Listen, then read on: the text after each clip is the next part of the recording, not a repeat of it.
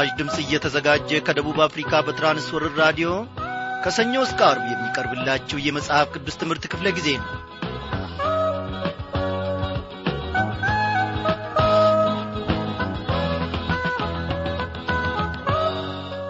እነሆ እግዚአብሔርን ባርኩ።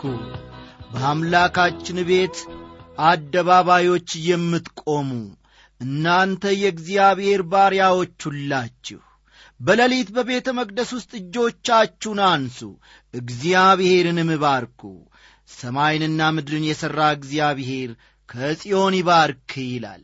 እንደምን አመሻችሁ በጌታ የተወደዳችሁ ክብሯን አድማጮቼ።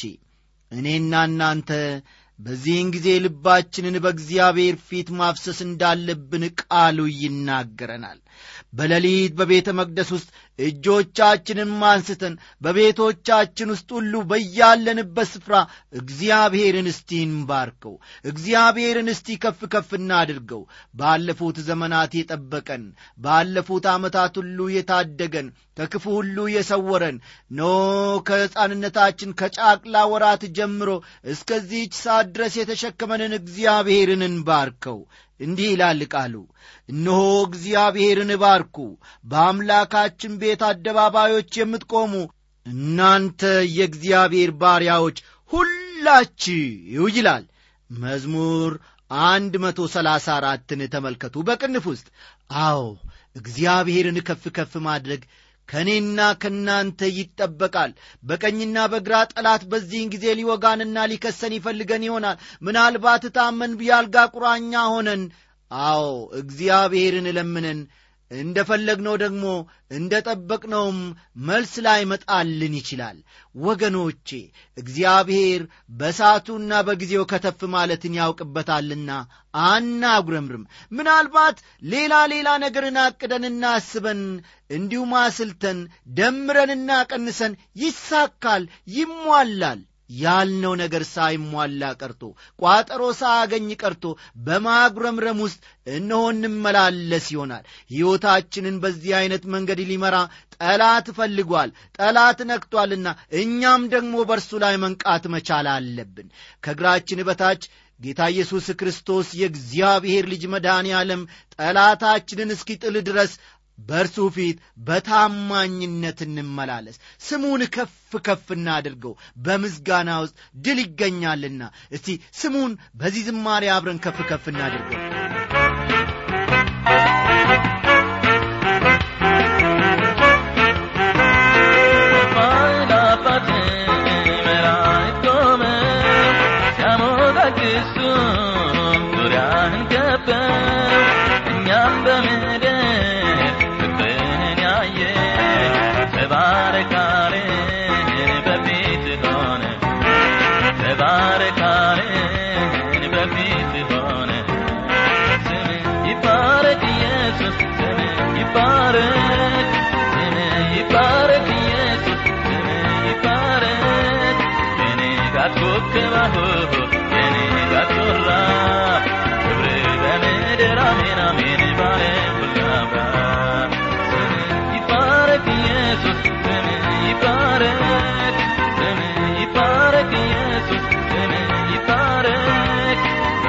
Got good, got ho, ho, got your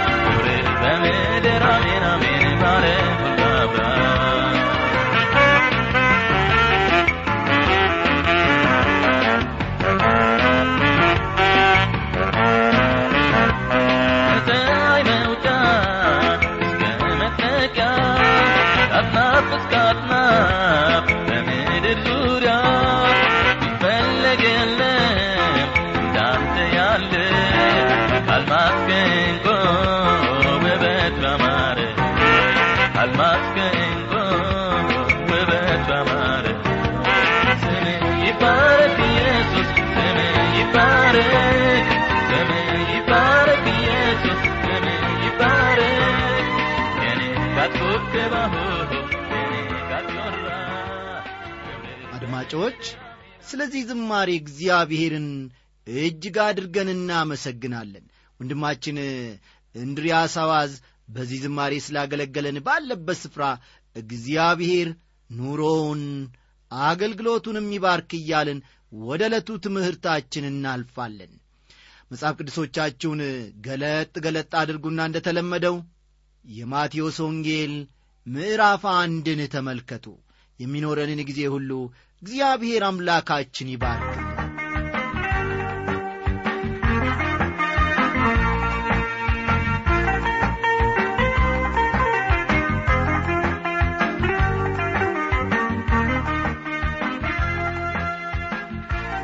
የዚህ ምዕራፍ አብይ መልእክት የጌታችን ኢየሱስ ክርስቶስ የዘር ሐረግና የጌታችን ኢየሱስ ክርስቶስ ከድንግል መወለድን ማብራራት ነው ወይም ደግሞ መግለጽ ነው። የዘር ሐረግ። አዲስ ኪዳንን ስንጀምር የምንመለከተው የዘር ሐረግ በብዙ አቅጣጫ በመጽሐፍ ቅዱስ ውስጥ በጣም አስፈላጊ መረጃ መሆኑን ነው። የመጽሐፍ ቅዱስ አጠቃላይ መልእክቱ በዘር ሐረጉ ትክክለኛነት ላይ ይመሠረታል በምዕራፍ አንድ እንደምንመለከተው በዚሁ ክፍል ማለት ነው የዘር ሐረጉ በሦስት ይከፈላል። አንደኛ ጻፍ ጻፍ አድርጓቸው። ከአብርሃም እስከ ዳዊት ያለ የዘር ሐረግ ከቁጥር አንድ እስከ ስድስት ያለው ማለት ነው እንግዲህ። ከአብርሃም እስከ ዳዊት ያለ የዘር ሐረግ ከቁጥር አንድ እስከ ስድስት። ሁለተኛ ከሰለሞን እስከ ባቢሎን ምርኮ ድረስ ያለውን የዘር ሐረግ ከቁጥር ሰባት እስከ አስራ አንድ ያለውን ይመለከቷል። ከሰለሞን እስከ ባቢሎን ምርኮ ድረስ ያለውን የዘር ሐረግ ከቁጥር ሰባት እስከ አስራ አንድ ያለውን። ሦስተኛ ከባቢሎን ምርኮ እስከ ዮሴፍ አናጺው ድረስ ያለውን የዘር ሐረግ ከቁጥር አስራ ሁለት እስከ አስራ ሰባት ባሉት ሦስት ቦታዎች ተከፍሏል ማለት ነው። ከባቢሎን ምርኮ እስከ ዮሴፍ አናጺው የማርያም ባል ማለት ነው ድረስ ያለውን የዘር ሐረግ ከቁጥር አስራ ሁለት እስከ አስራ ሰባት ባሉት ሦስት ቦታዎች ተከፍለዋል ማለት ነው። እንግዲህ የዘፍጥረት መጽሐፍን ስናጠና መጽሐፉ ስለ ቤተሰብ የሚያስተምረን መጽሐፍ ሆኖ እናገኘዋለን። በዘፍጥረት መጽሐፍ ውስጥ የሚገኘው የዘር ሐረግ በጣም አስፈላጊ ሲሆን ይህንኑ የዘር ሐረግ አዲስ ኪዳንን ስንጀምር በማቴዎስ ወንጌልም እንመለከታለን ወይም ደግሞ እናገኛለን። ይህ የማቴዎስ ወንጌል የመጀመሪያው ምዕራፍ ሲታይ ለማንበብ በጣም አሰልቺ ይመስላል። ለምሳሌ ያክል መጽሐፍ ቅዱስን አንብቦ ለማያቅ ሰው የማቴዎስ ወንጌልን ከመጀመሪያው እንዲያነብ ብንጋብዘው ቶሎ እንዲሰለችና ፍላጎቱንም እንዲያጣ ማድረግ ነው። ወይም ደግሞ እናደርጋለን። ይህ ሰው ብዙም ገፍቶ ማንበብ አይፈልግም። ምክንያቱም መጽሐፉ የዘር ሐረግን በመዘርዘር ስለሚጀምር ታሪኩ የሚስብ ወይም አንባቢውን የሚማርክ መስሎ አይታየውምና በአገራችን ብዙ ጊዜ በኢትዮጵያ የመጽሐፍ ቅዱስ ማኅበር ብዙ ጊዜ የአዲስ ኪዳን መጽሐፍ በየትምህርት ቤቱና የተለያዩ ድርጅቶች ሰዎች እንዲያነቡት በነጻ ያድላል። ይህ የመጽሐፍ ቅዱስ እደላ ሲደረግ ስለ አነባበቡ መግለጫ መስጠት አስፈላጊ ነው። ሰዎች ከማቴዎስ ወንጌል ከመጀመር ይልቅ ከሌላ ወንጌላት እንዲጀምሩ ማድረግ ጥሩ ነው። ምክንያቱም ሰዎች ይህን የዘር ሐረግ ከመጀመሪያው ሲያነቡ ሊሰለቻቸው ስለሚችል ነው። ይህ ማለት ግን የዘር ሐረጉን አስፈላጊነት በመቀነስ መሆን የለበትም። የአዲስ ኪዳን ትክክለኛነት በዚህ የዘር ሐረግ እርግጠኛነት ላይ የተመሠረተ ነው። ምክንያቱም የጌታችን የኢየሱስ ክርስቶስን የዘር ሐረግ ከአብርሃምና ከዳዊት የዘር ሐረግ የመምጣትን እርግጠኛነት ያሳየናል። ሁለቱም በጣም አስፈላጊ ናቸው። ከአብርሃም ዘር መሆኑ ከእስራኤል ወገን መሆኑን ሲያሳይ ከዳዊት ዘር መሆኑ ደግሞ ከንጉሥ ቤተሰብ ስለ መሆኑ ያሳየናል። ደግሞ አለ ይህን ከአብርሃም ዘር መሆኑ ከእስራኤል ወገን መሆኑን ሲያሳይ ከዳዊት ዘር መጠቀሱ ደግሞ ከንጉሥ ቤተሰብ ስለ መሆኑ ያሳየናል ማለት ነው። ለእስራኤል ወገን የዘር ሐረግ በጣም አስፈላጊ ነገር ነው። ምክንያቱም አንድ ሰው ከእስራኤል ወገን ስለ መሆኑ ሕጋዊ የሆነ መብት ሊኖረው የሚችለው ከአንዱ የዘር ሐረግ ስለ መሆኑ ከታወቀ ብቻ ነው። ለምሳሌ ከምርኮ የተመለሱትን የእስራኤላውያን ዝርዝር የዘር ሐረግ በዕዝራ መጽሐፍ ውስጥ እናገኛለን። ይህ የዘር ሐረግ ማን ከእስራኤል ወገን ስለ መሆኑ በቀላሉ ለመረዳት ያስችል ነበር ወይም ደግሞ ያስችላል። ለምሳሌ በዝራ ጊዜ በዝራ መጽሐፍ ላይ በተጻፈው የዘር ሐረግ መሠረት አንድ ሰው ከሌዊ ዘር ስለ መሆኑ ለማወቅ የሌዊ የዘር ሐረግ በተመዘገበበት ምዝገባ ወይም ደግሞ መጽሐፍ ውስጥ በመፈለግ ከሌዊ ዘር ሳይሆኑ ነን የሚሉትን በቀላሉ መለየት ይቻላል። የዘር ሐረግ መዝገብ በጊዜው በመንግሥት እጅ ሊሆን እንደሚችል ይገመታል። የእስራኤል መንግሥትም ከቤተ ክርስቲያን ጋር በመስማማት ይሠራ የነበረ መንግሥት ስለ ነበረ መዝገቡ በቤተ ክርስቲያን እጅ ነበር ብሎ የሚገምቱ ሰዎችም አሉ። ይህ የዘር ሐረግ መዝገብ በግልጽ ቦታ ተቀምጦ ሕዝቡ በፈለገ ጊዜ ሄዶ ይጐበኝ ነበር። ይህ የዘር ሐረግ በግልጽ ይታይ ስለ ነበር ሰዎች ሊገለብጡት የሚችሉበት አጋጣሚም ነበር ቤተ መቅደሱ እስከ ፈረሰበት ቀን ድረስ ማለትም እስከ ሰባ ዓመተ ምሕረት ማለት ነው። የክርስቶስ ኢየሱስ ጠላቶች ይህን የዘር ሐረግ መዝገብ ሳያዩት እንዳልቀሩ ይገመታል። ይህ በጣም ልናውቀው የሚገባና አስፈላጊ ነገር ነው ወገኖቼ። ምክንያቱም ጌታችን ኢየሱስ ክርስቶስን እነዚህ ሰዎች በተለያዩ አጋጣሚዎች የተለያዩ ጥያቄዎችን በመጠየቅ ስለ ብዙ ነገር ለማረጋገጥ ቢፈልጉም እንኳን ልብ በሉ ወገኖቼ አንድም ቀን ስለ ዘራረጉ ጠይቀውት አያውቁም። ምክንያቱም የዘራረግ መዝገቡ በዚያን ወቅት በግልጽ ለሕዝብ ይታይ ስለ ነበረ አይተውት ስለ ትክክለኛነቱ አረጋግጠው ይሆናል ተብሎ ይገመታል። ይህም ደግሞ በጣም አስፈላጊ ነገር ነው። ምክንያቱም ጌታችን ኢየሱስ ክርስቶስን በሚገባውና በትክክለኛ ስፍራ ስለሚያስቀምጠው ነው። ይህ ደስ የሚያሰኝ ነገር ነው። ሁላችንም እንደምናስታውሰው በዮሐንስ ወንጌል ምዕራፍ አስር ከቁጥር አንድ እስከ ሁለት ጌታችን ኢየሱስ ክርስቶስ እንዳለው ወደ በጎች በረት በበሩ የማይገባ በሌላ መንገድ ግን የሚወጣ እርሱ ሌባ ወንበዴም ነው ይላል። በበሩ የሚገባ ግን የበጎች እረኛ ነው ብሎ እንደ ተናገረው በሩ እስራኤልን የሚያመለክት ሲሆን ጌታችን ኢየሱስ ክርስቶስ ወደዚህ ወገን የመጣው በሌላ መንገድ ሳይሆን በበሩ በኩል ነው ማለት ነው። የተወለደው ከአብርሃምና ከዳዊት የዘር ሐረግ ነው። ይህንን እውነት ነው ማቴዎስ በፊታችን የሚያስቀምጥልን። በብሉይ ኪዳን ይነገሩ ስለ ነበሩት ነገሮች ፍጻሜ ነው። ለዚህ ነው የክርስቶስ ጠላቶች የዘራረጉን በተመለከተ ጥያቄ ሊጠይቁት ያልፈለጉት። ይህን ስላወቁ በሌላ መንገድ ነበር ጥያቄ ያቀረቡለት ወይም ደግሞ የሚያቀርቡለት። አንድ ጊዜ ለወጣቶች በተዘጋጀ የመንፈሳዊ ስብሰባ ላይ የእግዚአብሔርን ቃል ያስተምር የነበረ ሰው የተሰበሰቡትን ወጣቶች አንድ ጥያቄ ጠየቁ። እንዲህ በማለት እስቲ ከእናንተ ውስጥ ወይም ደግሞ ከእናንተ መሃል አመቱን በሙሉ ሳያቋርጥ መጽሐፍ ቅዱስን ያነበበ ሰው ካለ እጁን ያውጣ ብሎ ነበር የጠየቁት። ማንም እጁን ያወጣ ሰው አልነበረም። እውነቴን ነው የምላቸው። ደጋግሞ ቢጠይቅም እንኳን እጁን የሚያወጣ ሰው አልነበረም።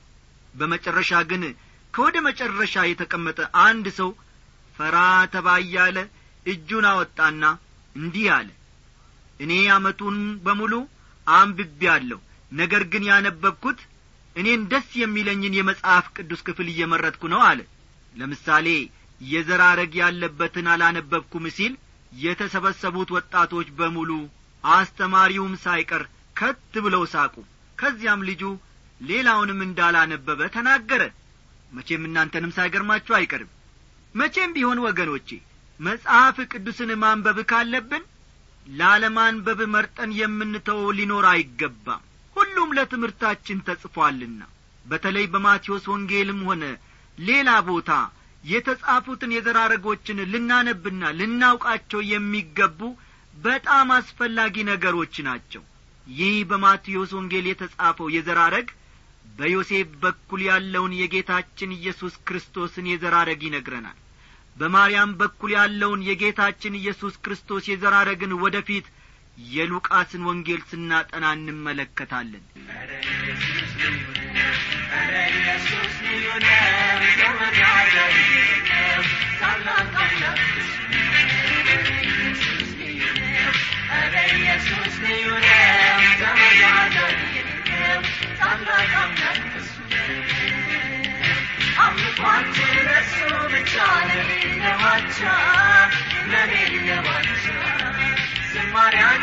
ለሱ ብቻ ዋቻ ለሌለ ዋቻ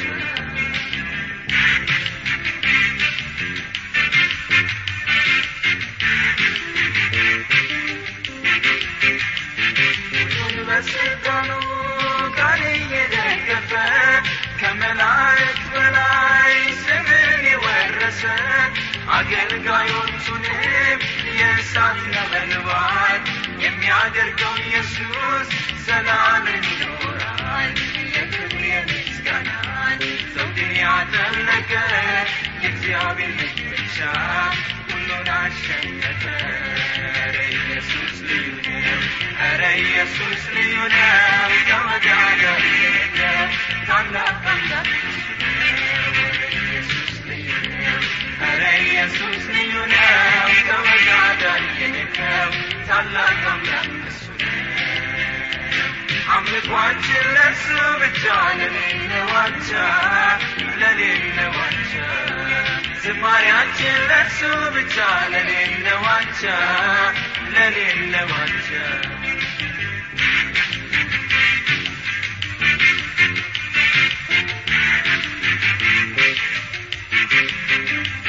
ስጋና ደም ለብሶ መከራን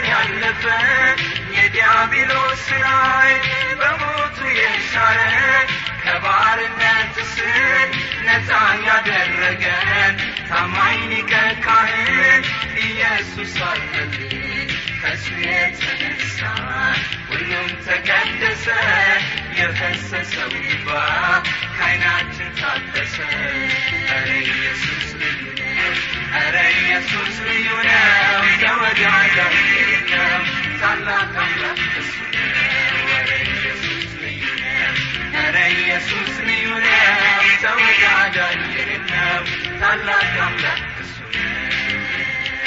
አምልኳችን ለእሱ ብቻ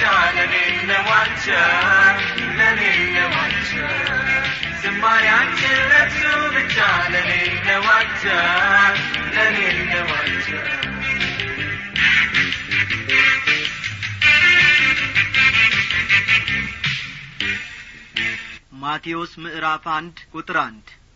የዳዊት ልጅ የአብርሃም ልጅ የኢየሱስ ክርስቶስ ትውልድ መጽሐፍ ይህ የትውልድ መጽሐፍ የሚለው ቃል የማቴዎስ ብቸኛና ለየት ያለ አገላለጽ በሌላ ስፍራ በአዲስ ኪዳን ውስጥ የማይገኝ አገላለጽ ነው።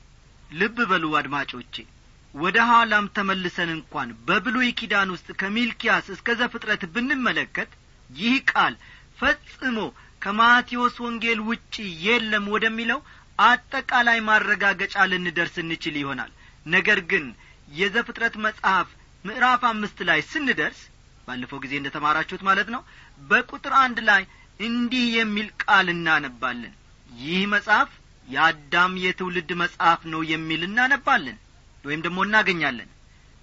ተመሳሳይ አገላለጽን በዘፍጥረት መጽሐፍ ውስጥም እናገኛለን። ስለዚህ ሁለት መጽሐፎች አሉ። እነርሱም የአዳም የትውልድ መጽሐፍና የጌታችን ኢየሱስ ክርስቶስ የትውልድ መጽሐፍ ናቸው። ደግሞ አለሁ እነዚህ ሁለት መጽሐፎች የአዳም የትውልድ መጽሐፍና የጌታችን ኢየሱስ ክርስቶስ የትውልድ መጽሐፍት ናቸው ማለት ነው። ዛሬ ያለነው እኛ ከአዳም ወገን እንደሆን መጽሐፍ ይነግረናል። ግን እንዴት ከአዳም ወገን ልንሆን የምንችለው በትውልዳችን ነው? ልባላችሁ ከአዳም ወገን ልንሆን የምንችለው በትውልዳችን ነው። ከዚህ ወገን ለመሆን ያደረግነውም ሆነ ልናደርጋቸው የሚገቡ ነገሮች ምንም የሉም። ነገር ግን በትውልድ ከአዳም ወገን ሆነናል። በአዳም በኩል ግን የሮሜ መጽሐፍ በምዕራፍ አምስት ቁጥር አሥራ ሁለት እንደሚናገረው ሁሉም ሞቷል። የአዳም መጽሐፍ የሞት መጽሐፍ ነው ማለት ነው። ሌላኛው መጽሐፍ ደግሞ የጌታችን የኢየሱስ ክርስቶስ የትውልድ መጽሐፍ ነው። ከጌታችን ከኢየሱስ ክርስቶስ የትውልድ ወገንስ እንዴት ልንሆን እንችላለን? ይህም ጥሩ ጥያቄ ነው ከዚህም ወገን ልንሆን የምንችለው በትውልድ ነው ማለትም በዳግም መወለድ ነው። የዮሐንስ ወንጌል ምዕራፍ ሦስት ቁጥር ሦስት እንደሚናገረው ሰው ዳግመኛ ካልተወለደ በስተቀር የእግዚአብሔርን መንግሥት ሊያይ አይችልም እንደሚለው ማለት ነው። ይህ ደግሞ መወለድ ስማችን በሕይወት መጽሐፍ ላይ እንዲመዘገብ ያደርገናል። ይህም የሚሆነው በክርስቶስ በመታመን ነው። ይህ ደስ ያሰኛል ያለምንም ጥያቄ ሁላችንም አድማጮቼ በመጀመሪያው የአዳም የትውልድ መጽሐፍ ውስጥ እንዳለን እርግጠኞች በሁለተኛው በጌታችን በኢየሱስ ክርስቶስ የትውልድ መጽሐፍ ውስጥ በሕይወት መዝገብ ላይ መገኘት ደግሞ በጣም አስፈላጊ ነው። የሕይወት መጽሐፍ ነውና ልባላችሁ ማቴዎስ በመጀመሪያው ምዕራፍ የዘራረግ ዝርዝር ውስጥ ሲጽፍልን በመጀመሪያ የዳዊት ልጅ ከዚያም የአብርሃም ልጅ እያለ ነው የሚጠቅሰው። ምዕራፍ አንድ ቁጥር አንድን አንድ ጊዜ ማየት ትችላላችሁ። ማቴዎስ የአብርሃምን ከዳዊት በፊት መኖር ሳያቀርቶ ነው ወይስ ለምንድን ነው እንደዚያ እያለ የሚጽፈው? ማቴዎስ በርግጥ ያውቃል። በሚቀጥሉት የዘራረግ ዝርዝር ይህንን ግልጽ ያደርገዋል። ታዲያ በመጀመሪያ ላይ ለምን ዳዊትን አስቀደመ?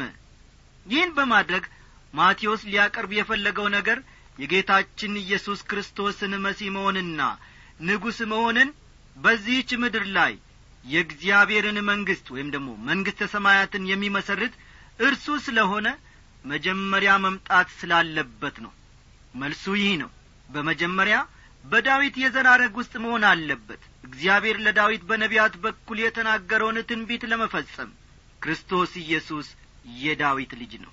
ጌታችን ኢየሱስ ክርስቶስ የአብርሃም ዘር ነው። ይህም በጣም አስፈላጊ ነገር ነው። ምክንያቱም በዘፍጥረት ምዕራፍ ሀያ ሁለት ቁጥር አሥራ ስምንት እግዚአብሔር ለአብርሃም እንዳለው በዘርህ የምድር አሕዛብ ሁሉ ይባረካሉ። እንዲሁም በገላትያ ምዕራፍ ሦስት ቁጥር አሥራ ስድስት ለአብርሃም ለዘሩም የተስፋ ቃል ተነገረ የሚል ተጽፎ እናገኛለን። ስለ ብዙዎች እንደሚነገር ለዘሮቹም አይልም። ስለ አንድ እንደሚነገር ግን ለዘርህም ይላል እርሱም ክርስቶስ ነው። ስለዚህ ወገኖቼ ጳውሎስ በዚህ ስፍራ የሚጠቅሰው ኢየሱስ ክርስቶስ የአብርሃም ልጅ እንደሆነ ነው። እስቲ መጽሐፍ ቅዱሳችንን ገለጥ አድርገን ከማቴዎስ ወንጌል ምዕራፍ አንድ ከቁጥር ሁለት እስከ ስድስት ያለውን አንድ ላይ እናንብ። አብርሃም ይስሐቅን ወለደ ይስሐቅም ያዕቆብን ወለደ ያዕቆብም ይሁዳንና ወንድሞቹን ወለደ ይሁዳም ከትዕማር ፋርስንና ዛራን ወለደ ፋሬስም ኤስሮምን ወለደ። ኤስሮምም አራምን ወለደ። አራምም አምናዳብን ወለደ። አምናዳብም ነአሶንን ወለደ። ነአሶንም ሰልሞንን ወለደ። ሰልሞንም ኬራኬብ ቦኤዝን ወለደ። ቦኤዝም ከሩት ኢዮቤድን ወለደ። ኢዮቤድም እሴይን ወለደ። ኢሴይም ንጉሥ ዳዊትን ወለደ ይላል። ከዚህ በላይ የተዘረዘሩት የዘራረጎች ወገኖቼ በጥንቃቄ ለመረመረ ሰው በጣም ትኩረት ከመሳባቸው ሌላ በጣምም የሚያስፈሩ ናቸው። በዘራረጉ ውስጥ አራት ስሞች የሴት ስም የሆኑ ይህም ብቻ ሳይሆን የአሕዛብ ስሞች በኢየሱስ ክርስቶስ የዘራረግ ውስጥ ተዘርዝረው ወይም ደግሞ ገብተው ይገኛሉ በዕብራውያን ደንብ መሠረት የሴት ስም በዘራረግ ውስጥ አይጨመርም። ይህ ምንም ችግር የለውም። ምክንያቱም ዛሬም በዘራረግ ውስጥ የሴቶች የዘራረግ በጋብቻቸው ላይ ሲያበቃ የባሎቻቸው ወይም የወንዱ የዘራረግ ይቀጥላል። ሁለቱ ጥንዶች የወንድየውን ስም ስለሚወስዱ ይህ ይጻፋል ወይም ደግሞ ይነገራል። በዕብራውያን ደንብም እንዲሁ ነው። ጌታችን ኢየሱስ በዚህ ምድር ላይ በነበረበት ጊዜ በዘራረጉ ውስጥ የተጨመሩት የአራት ሴት ስሞችና አሕዛቦች ጉዳይ ያልተለመደ ነበር። ሁላችንም ከእግዚአብሔር ቃል እንደ ተማር ነው እግዚአብሔር ለሕዝቡ ለእስራኤላውያን ከሰጠው ሕግ ውስጥ ሕዝቡ ከአሕዛብ ጋር እንዳይጋቡ አዞ ነበር። ለአብርሃም ስለ ልጁ ስለ ይስሐቅ ሲነግረው አብርሃምን ያዘዘው ለይስሐቅ ሚስት ወደ ወገኖቹ ልኮ እንዲያስመጣለት ነበር። ይስሐቅም ለልጁ ለያዕቆብ እንዲሁ አደረገ። ይህ የእግዚአብሔር ሕግ ነበር። ኢየሱስ ክርስቶስ ከመጣበት የዘራረግ ውስጥ ያሉ ሰዎች ከማንም ዘር ሳይጋቡ እግዚአብሔርን ብቻ እያመለኩ እንዲኖሩ ያዘዘው እግዚአብሔር ራሱ ነበር። የሚገርመው ነገር ግን በማቴዎስ ወንጌል ውስጥ በተጻፈው መሠረት በክርስቶስ ኢየሱስ የዘራረግ ውስጥ አራት ከአሕዛብ ወገን የሆኑ ሴቶች ተዘርዝረው እናያለን። ልብ በሉ የተወደዳችሁ የጌታ ቤተሰቦች አራት አሕዛብ ሴቶች ናቸው ማለት ነው። ከአራቱ ሴቶች ሁለቱ ከነአናውያን አንዷ ሞዓባዊት አንዷ ደግሞ ከኬጢያዊ ነገድ ናት። እንዴት እነዚህ አራት ሴቶች ወደዚህ የዘር ሐረግ ተጨመሩ ብሎ መጠየቅ አግባብ ያለው ጥያቄ ነው። የመጀመሪያዋ ሴት ትዕማር ትባላለች። ይህቺ ሴት በማቴዎስ ምዕራፍ አንድ ቁጥር ሦስት ማቴዎስ ምዕራፍ አንድ ቁጥር ሦስትን ተመልከቱ። ተጠቅሳ እናገኛታለን። የዚህች ሴት ታሪክ በዘፍጥረት ምዕራፍ ሰላሳ ስምንትም ውስጥ ትዕማር ተብላ ተጠርታ እናገኛለን ዘፍጥረት ምዕራፍ ሰላሳ ስምንት ጥሩ ያልሆነ ታሪክ የተመዘገበበት የመጽሐፍ ቅዱስ ክፍል ነው። እንግዲህ ከዘፍጥረት ምዕራፍ ሰላሳ ስምንት እንደምንረዳው ትዕማር ወደ ኢየሱስ ክርስቶስ የዘር ሐረግ ውስጥ ገብታ የምናገኛት ኀጢአተኛ ሆና እያለች ነው። ሁለተኛዋ ሴት ደግሞ ራኬብ ትባላለች። ይህቺ ደግሞ በማቴዎስ ወንጌል ምዕራፍ አንድ ቁጥር አምስት ላይ የተጠቀሰችዋ ናት። ስለዚህች ሴት ታሪክ በኢያሱ ምዕራፍ ሁለት። ኢያሱ ምዕራፍ ሁለት ውስጥ ስናነብ ብዙም ጥሩ ታሪክ እንዳላት አናይም። በዚህ ምዕራፍ ውስጥ ረአብ ተብላ ትታወቃለች። ነገር ግን እግዚአብሔርን ወደ ማወቅ ከመጣች በኋላ ግሩምና ድንቅ ሴት ሆና ደግሞ እናያታለን።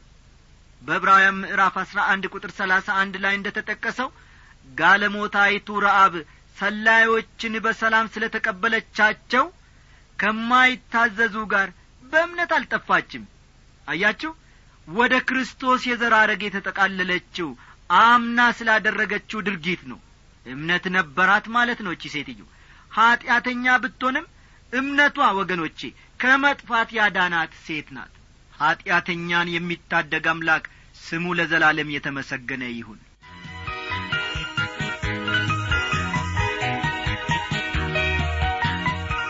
ወዳጆች በከብቶች በረት ውስጥ ደስ በማይል ስፍራ የተወለደው ጌታ ኢየሱስ ክርስቶስ ዛሬም በእኔና በእናንተ ልብ ውስጥ በኀጢአተኞች ልብ ውስጥ ለመወለድ ይፈልጋል። ስሙን ለዘላለም የተመሰገነ ይሁን። እኔና እናንተንም በዚሁ ታድጎናል። ከክብሩ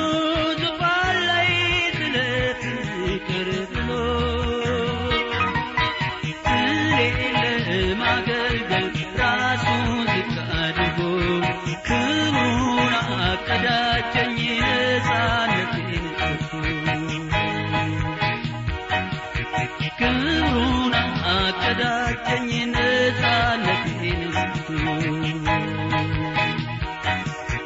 እኔን ይወዳል አንተን ይወዳል።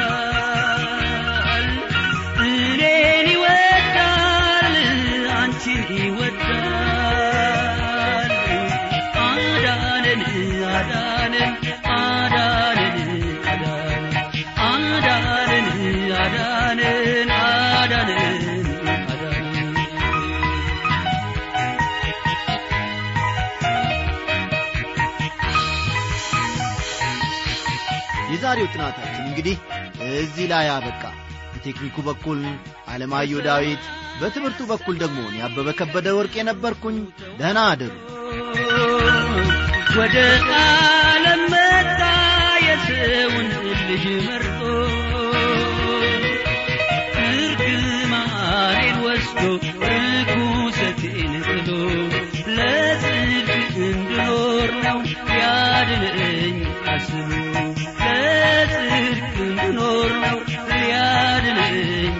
you.